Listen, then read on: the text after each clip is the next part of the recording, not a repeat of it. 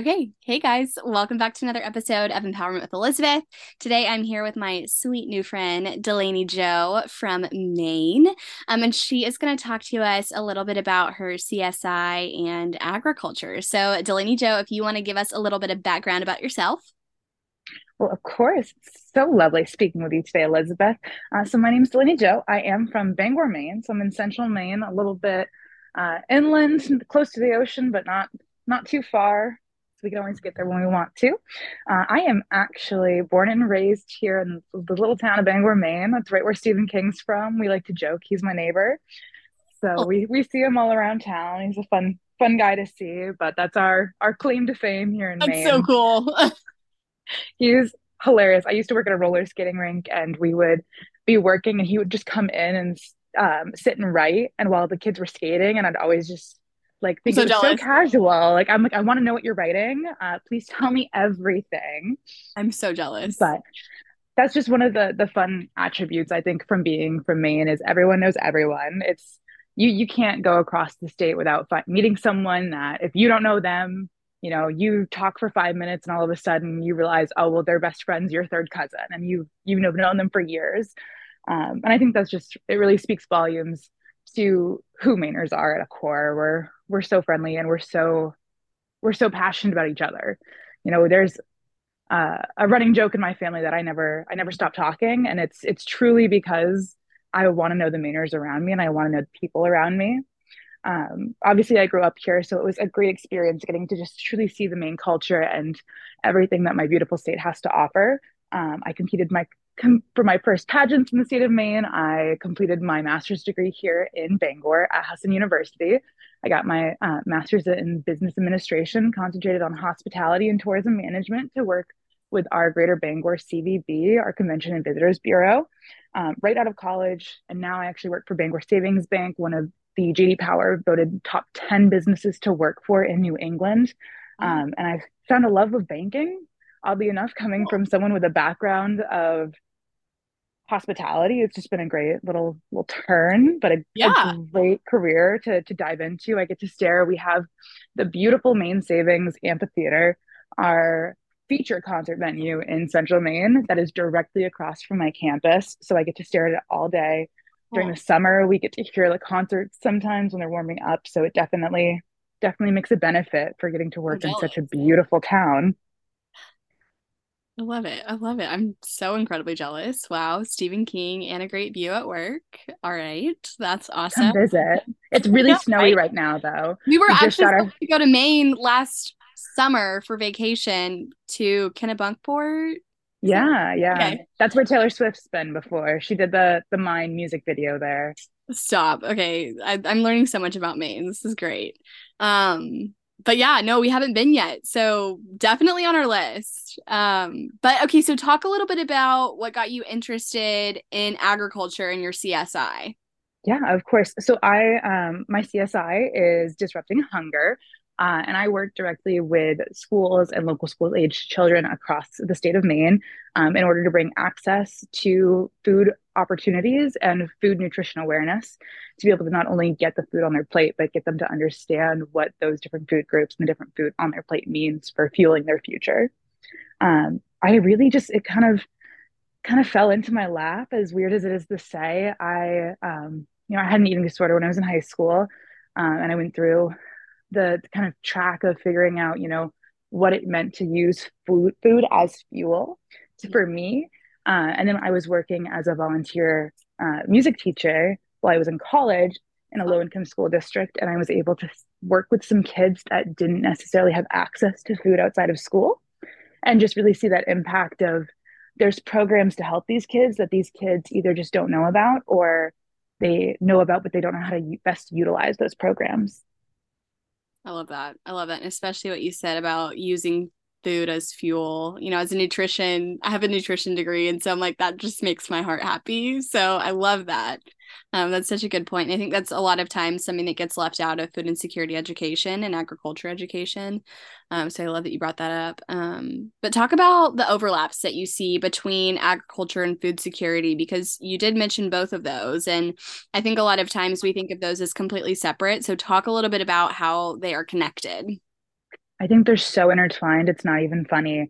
Uh, especially a lot of the work that I've seen our our state legislators and our, our state boards do here in, in Maine um, looks at not only getting access to food, but how we can use agriculture to grow the accessibility to food throughout the state, and that we're you know we're looking for options to connect farmers to food banks if they have stuff that they can't sell to Hannaford or those big name box stores, get those into food banks, get those into classrooms and into programs that get it into the hands of people that are able to use those and have safe food to have to eat. Um, I know we have a great program. We have the the Right to Food Act in Maine uh, that actually is a, a true bill that allows you access as a Mainer to locally grow food without having to have any sort of licensing or um, like legal restriction on it. So you're able to, you know, you can go buy seeds, you can trade seeds with someone else, you can grow food, you can have access to getting your own food and, and making your own food. That's awesome. I love that. What is it called? The Right to Food? Right to Food Act. Yeah, it was passed, I think. Don't quote me on this one. I think it was 2022, but it might have been 2021. That's fairly recent. Yeah, yeah, they're they're working on a, a new one right now for the Maine Harvest Bucks nutrition program that kind of leads off of that act um, that gives the SNAP dollars um, access for a higher value at farmers markets.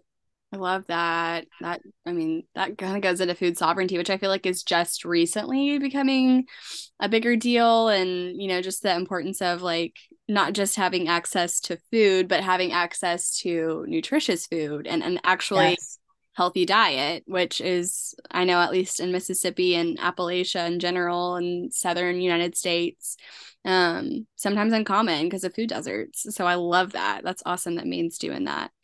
Um, okay, so what is the biggest issue that you see regarding agriculture and food insecurity in Maine?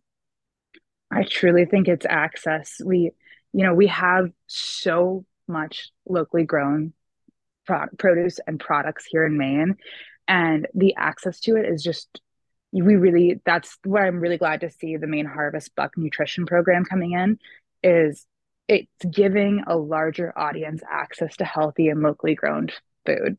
It's not saying you know you have snap and ebt dollars so you only can go pick up what you can get at a large superstore you ha- now have access to use those at farmers markets to use them in local grocery stores to get that healthy access without having to compromise eating over not having nutrients.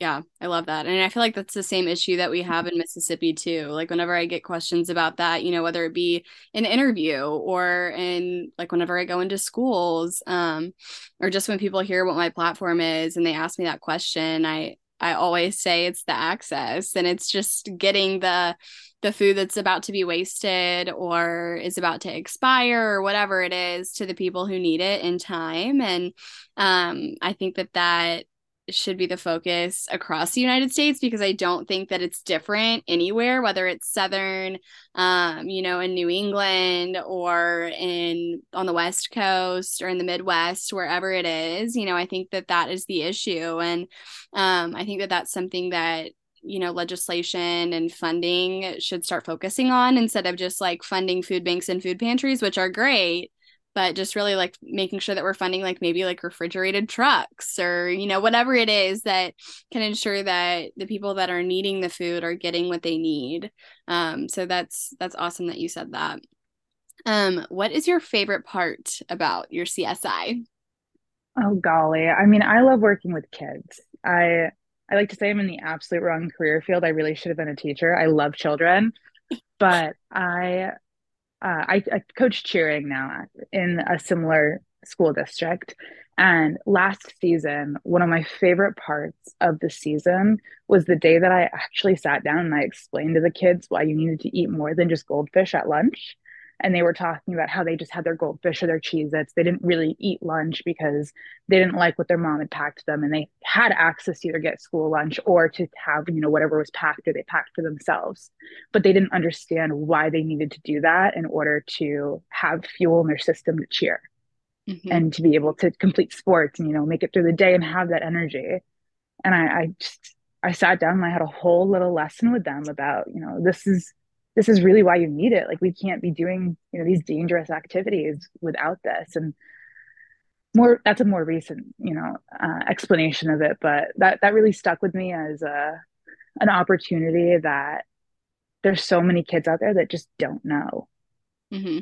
yeah. And i don't think it's taught in schools as much as it should be. And I feel like people sometimes get defensive about that, especially like I know like coming from Texas, like whenever I ask people, um, you know, my friends here from Mississippi or from Alabama or wherever, you know, did you guys like have like nutrition education in elementary schools? And they're always like, well, like, you know, like it was taught. And it's like, what does that mean though? Like, do you actually like understand like what you should be putting into your body and like what that does? Or were you just taught that maybe you should eat green food because it's completely different and i don't feel like it's standardized enough across the united states. Um, so that's awesome that you had the opportunity to get to share with them like hey food is actually really good to put into your body and you should actually watch what you put into your body. That's great that you had that you were able to have that conversation with them. Um, okay last question.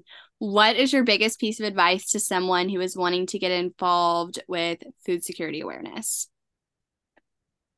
just do it volunteer find a food bank find um, somewhere that you know it, it fills a part of your soul whether it be a you know a ronald mcdonald house or it is truly a local food bank or your church group um, look for that small area of opportunity to get in and then educate yourself because there's so much opportunity for growth and ad- advocacy in this field and it's truly just it's it's waiting for people to take it and it's i think that we as a society and as you know the united states we can get to a spot where we understand why nutrition is used as fuel and we can help our children and our children's children get there. But without us advocating and us you know knocking on the doors of the capitol and getting in to talk with our legislative staff and talk with our representatives they're not going to know what the issues truly are because they truly get the surface level of what it is so we need to be there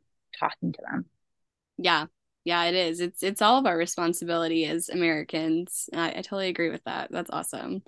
Well, thank you so much for coming on today, Delaney-Jo. Thank this you. so much fun getting to chat with you about a topic that I'm passionate about and you're obviously passionate about.